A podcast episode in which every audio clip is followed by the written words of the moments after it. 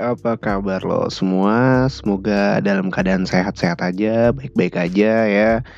Um, yang sehat nggak cuma fisik, tapi semoga hatinya juga tetap masih sehat ya. Gimana kabar lo minggu ini ya? Setelah uh, story on the phone kemarin, uh, ceritanya gimana?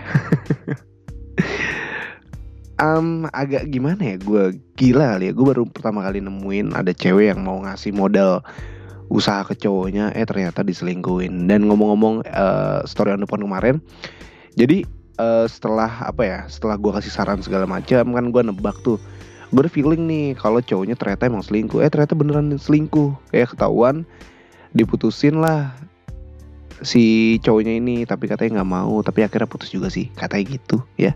Ya semoga uh, gue doain semoga yang terbaik aja kali ya oke okay? buat lo yang lagi merasa diselingkuhin ya atau lo lagi menyelingkuhi seseorang um, ingat satu hal uh, kalau lo lagi diselingkuhin atau lo lagi merasa diselingkuhin mendingan lo tanya langsung dan dan buat lo yang lagi nyelingkuhin pacar lo tolong sadar bahwa orang yang lu pacarin ini ya bukan selingkuhan lo ya. Dia lo orang baik yang mau nerima lo nggak tahu diri lo ya. Selingkuh selingkuh aja. Ya udah itu aja ya. Um, minggu ini minggu ini ada apa ya? Sebenarnya gue ngetek ini uh, tanggal uh, berapa nih sekarang? Tanggal 9 9 Oktober. Apa 10 ya? Tanggal 9 kayaknya sih tanggal 9 dan lagi heboh banget film Joker ya. Tapi di sini gue nggak ngomongin tentang filmnya karena kalau misalkan mau ngomongin tentang film ada podcastnya sendiri ya. Podcast film yang lain cari aja di Spotify ada. Terus ngomongin tentang Joker. Filmnya bagus, bagus banget. Tapi yang bisa diambil adalah dari film Joker itu katanya banyak yang bilang ternyata orang jahat itu adalah dari orang baik yang disakitin dari yang enggak juga gitu. Mau lu baik mau lu jahat ya itu pilihan lu gitu. Mau lu disakitin mau lu dihianatin terus lu jadi jahat atau lu tetap baik ya itu pilihan lu ya. Mau orang jahat itu dari orang baik ya banyak kok yang orang baik disakitin tapi memilih untuk tetap jadi baik ya kan? Ya gak sih? Ya kan jadi jangan terpaku, jadi hati-hati katanya sih, katanya buat yang emang yang lagi stres banget, buat emang yang lagi sering banget dibully, terus nonton film itu terus berasa relate sama filmnya, sama perannya, sama um, si uh, pemeran, jokernya, terus langsung merasa kayak gue joker deh. Ya enggak men, enggak enggak gitu. Lu ya lu, joker ya joker, just a film, oke? Okay? Ya, walaupun emang di dunia nyata uh, banyak kejadian yang sama mungkin seperti Joker tapi ya kalau pilihannya ada dua jadi jahat atau baik kenapa nggak milih yang jadi baik aja? Ya nggak sih? Jadi baik toh nggak salah juga gitu. Malah ada hikmahnya. Iya. Yeah. yaudah um, langsung aja kali ya. Gue pengen bacain email nih. Ya episode kali ini gue bakal baca email yang udah masuk. Oh ya by the way uh, Story on the Phone uh, udah bertahan di chart 200-nya Spotify udah selama kurang lebih dua bulan atau tiga bulanan. Congratulations buat Story Podcast, buat Stokes ya. Um, urutannya sih 130, 140, kadang nurun, kadang naik. Yang pasti masih berada di 200 besar ya terakhir sih um, terakhir yang gue lihat 114 ya hampir mendekati 100 besar lah ya. Doain aja dan support terus semoga stokes bisa masuk 100 besar 50 besar 20 besar. Ya bagus-bagus 5 besar. Kayak nggak mungkin sih. Karena masih banyak podcast yang keren banget. Ya banyak banget podcast-podcast yang keren yang ada di lima besar tuh keren banget. Kayak gue susah untuk mencapai itu sih ya kalau enggak lu support terus lah ya supaya bisa ke atas sana ya. Oke. Okay. um, langsung aja ya. Ini gue bacain uh, eh, gue pengen bacain email dari Yerin namanya Yerin lucu ya. Langsung aja ya ini dia gue bacain emailnya dari Yerin di Stockcast Story Podcast. Hai Wim Perkenalkan nama gue Yerin. Gue saat ini kerja sambil melakukan Eh melanjutkan kuliah. Gue gue lagi apa nih Sambil melanjutkan kuliah Gue lagi yang sempat tertunda. Oh melanjutkan lagi kuliah Yang sempat tertunda gara-gara masalah Yang pengen gue curhatin di stokes ini Wim. Oke Penasaran nih gue Jadi gue punya pacar. Gue manggil dia Mas James. Wih gila keren banget namanya. Dia itu beda usia sama gue 4 tahun Gue mulai pacaran sama dia di saat gue masih SMA Sedangkan dia udah kuliah waktu itu Oke Hubungan gue pun seperti orang-orang lainnya Masih wajar-wajar aja Kayak malam mingguan ya jalan bareng Nggak macem-macem pokoknya waktu itu Oke Eh by the way sorry kalau misalnya suara gue agak sumbang gitu Karena emang masih dalam keadaan serak sih Masih kurang oke okay. Tapi mudah-mudahan tetap jelas ya artikulasinya. Oke lanjut ya. Ah mana nih? Enggak macam-macam pada waktu itu. Tapi sayang, hubungan gue sama dia nggak direstuin sama keluarga Mas James. Wow. Karena gue bukan dari bukan dari anak yang berada. Wow. Dan gue juga ya anak yatim piatu yang diasuh oleh om gue. Anjir sedih banget. Sedangkan dia berasal dari orang kaya kebangetan. Wow. Oke lanjut ya penasaran nih gue. Padahal gue awalnya pacaran sama dia nggak tahu dia anak orang kaya. Oke. Gayanya biasa banget nggak ada potongan kalau dia anak orang kaya. Kecuali kalau lihat rumahnya baru deh percaya dia anak orang kaya. Walaupun hubungan kita nggak direstuin orang tuanya, gue sama dia tetap pacaran dan semakin nyaman satu sama lain. Bagus. Kalau diibarat diibaratkan waktu itu dunia milik berdua deh ya yang lain cuma nyewa hehehe.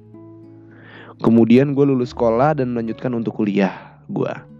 Sedangkan Mas James udah lulus kuliah dan sedang merintis usaha baru dia. Wow. Saat gue menginjak semester 2 tiba-tiba Mas James ngajak gue nikah Wim. Waduh. Ya, ya terimalah ya.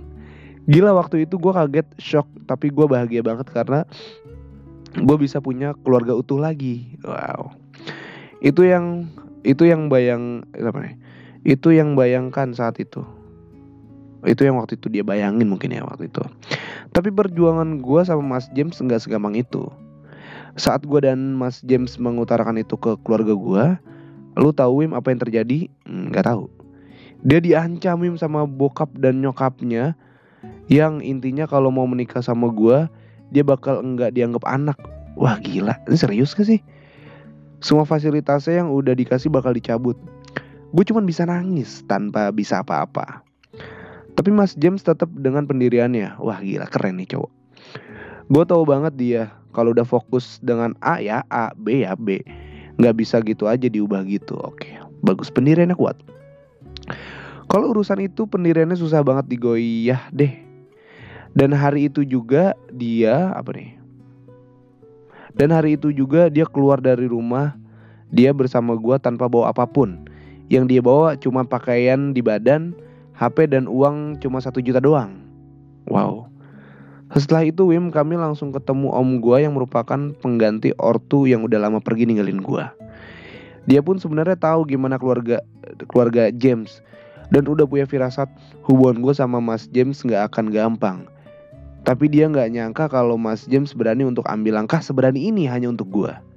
Ya bagus lah keren, keren banget tuh cowok.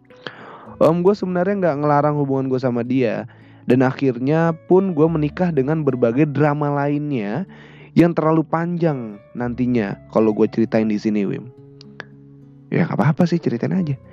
Intinya gue akhirnya nikah dengan Mas James di usia gue yang masih 19 tahun dan masih status mahasiswa Wim waktu itu. Oke nggak apa-apa sih nikah muda nggak masalah menurut gue nggak masalah banget. Lanjut ya. Awal pernikahan gue sangat-sangat bahagia walaupun kami hanya tinggal di kamar kos-kosan yang nggak begitu gede. Dan kebahagia kebahagiaan pun bertambah mulai dari usaha Mas James yang makin berkembang sehingga kami mampu menyewa rumah lebih besar hingga gue hamil. Wah gila gue seneng banget nih baca cerita ini nih asli asli asli. Asli, seneng banget gue bacanya. Dan melahirkan anak kami. Wah, selamat ya, congratulations buat Yerin. Eh, gue seneng banget bacanya. Kami juga beri nama dia Alisa yang artinya kebahagiaan. Anak kami benar-benar sebuah sumber kebahagiaan kami, Wim. Tapi Wim, kebahagiaan keluarga kecil gue nggak lama, Wim. Waduh, kenapa? Tepat usia anak kami 9 tahun. Anjir, anak lu udah 9 tahun nih cerita kapan? Umur lu berapa? Umur lu berapa sekarang? Eh serius? Gila, 9 tahun tuh lama ya. Anak udah 9 tahun udah gede banget. Tepat usia anak kami 9 tahun, Mas James mengalami kecelakaan Wim yang merenggut nyawa orang yang benar-benar berarti banget buat gue Wim. Ah, siapa nih? Coba golang ya. Mas James mengalami kecelakaan memang merenggut nyawa orang yang benar-benar berarti banget buat gue Wim. Semua di sana gue benar-benar terpukul dan gue beruntung ada anak gue, Alisa di sisi gue. Eh, kemu kemudian kematian Mas James sampai ke kuping keluarga suami lu meninggal. Kemudian kematian Mas James sampai ke kuping keluarganya yang udah mutus hubungan dengan Mas James. Tahu nggak Wim pas tahu kematian Mas James? Mereka ngamuk Wim, mencaci apa nih? Mencaci bagi seperti gue itu pembawa sial Wim. Dan parahnya lagi dia bawa anak gue dan Mas James Wim. Wah gila. Mereka bilang gue nggak mampu mendidik anak kami Wim. Sumpah gue di sana nggak bisa apa-apa nyesel. Nyesel dulu gue nggak bisa ngelawan Wim. Weh, anjir serius nih. Weh, gue masih speechless, speechless anjir. Kejadian itu sekitar satu tahun dan gue bersyukur punya anak sepintar Alisa Wim. Gak sia-sia dulu dia suka main HP gue dan dia juga apal nomor gue. Lu tau apa yang dia lakuin? Dia kirim WA Wim ke gue dan dia cerita keluarga Mas James untungnya baik sama dia dan apa maunya diberikan. Alhamdulillah ya. Seenggaknya masih keluarga masih ada itikat baik untuk ngurusin anak lu sih. Asli. Ini serius nih. Pinternya dia Wim dia minta HP dan untungnya dibeliin sama kakek neneknya. Kayaknya orang tuanya James gaptek jadi nggak mikir anak gue bakal bisa menghubungi gue gaptek. Iya namanya juga orang tua ya. Tapi biasanya kalau orang tuanya orang tua dari orang kaya sih nggak gaptek sih biasanya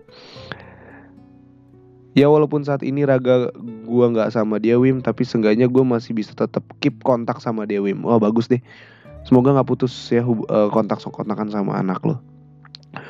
Gue pun setahun belakangan ini kembali kerja dan melanjutkan kuliah gue setelah hampir berhenti untuk mengurus anak gue Anjir! Lu berhenti 9 tahun nerusin lagi. Wah gokil. Gokil gokil untuk berhenti untuk ngurus anak gue walaupun waktu itu Mas James nggak melarang gue kuliah tapi gue tetap ingin mengurus anak gue salut gue sama lo asli. Gue salut banget sama perempuan yang emang bener-bener fokus untuk ngurusin anaknya. Salut gue mana nih?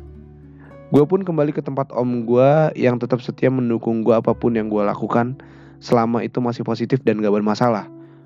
Mungkin itu sih Wim cerita gue gue cuma lagi kangen Mas James. Ya ampun dan pengen curhat tapi bingung sama siapa jadi gue mencurahkan di sini aja. Oh iya, gue juga berharap suatu saat nanti entah kapan gue bisa ketemu dan ngumpul lagi sama anak gue. Gitu aja kali cerita gue. Terima kasih Wimpi. Oh my god. Ini cerita sumpah gue awalnya happy banget. Asli, asli asli. Dia di sini nggak minta saran atau apa pun. Dia cuma ingin mencurahkan aja. Si Erin ini ingin mencurahkan kisahnya. Mungkin dia lagi kangen sama almarhum suaminya.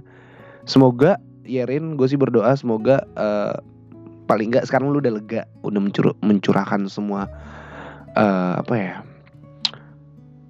uh, isi hati lu yang terpendam mungkin yang sekarang lu curahin ke stoknya semoga lu lega dan please banget please banget ini ini ah gila gue bikin podcast ini tuh banyak banget cerita-cerita yang bikin gue anjir serius? Ada cerita kayak gini? Salah satu ini. Salah satunya cerita Yerin ya. Awalnya gila keren sih menurut gue keren banget. Suaminya itu di apa namanya nggak diterima dibuang lah dari keluarganya karena dia nikahin si Yerin ini. Mereka nikah akhirnya bahagia punya anak usaha lancar. Tuh gue udah happy banget nyampe situ asli. Dan mungkin Tuhan berkata lain ya Tuhan berkata lain, ternyata suaminya si Erin harus meninggal karena kecelakaan. biasa orang baik itu meninggal cepet sih. Ya. Biasa orang baik meninggal cepet. Tapi gue sih berdoa semoga Yerin cepet dipertemukan sama sama anaknya dan semoga gue sih berdoanya gini sih. Orang tua orang tua si almarhum suaminya Yerin itu bisa sadar bisa sadar hatinya bisa kebuka hatinya bisa luluh hatinya bisa apa ya bisa mau menerima kalau ternyata cucu yang dia asuh sekarang punya ibu yang emang haknya untuk ketemu ya emang yang apa ya yang emang si kakeknya ini nggak punya hak untuk melarang an cucunya ketemu sama ibunya.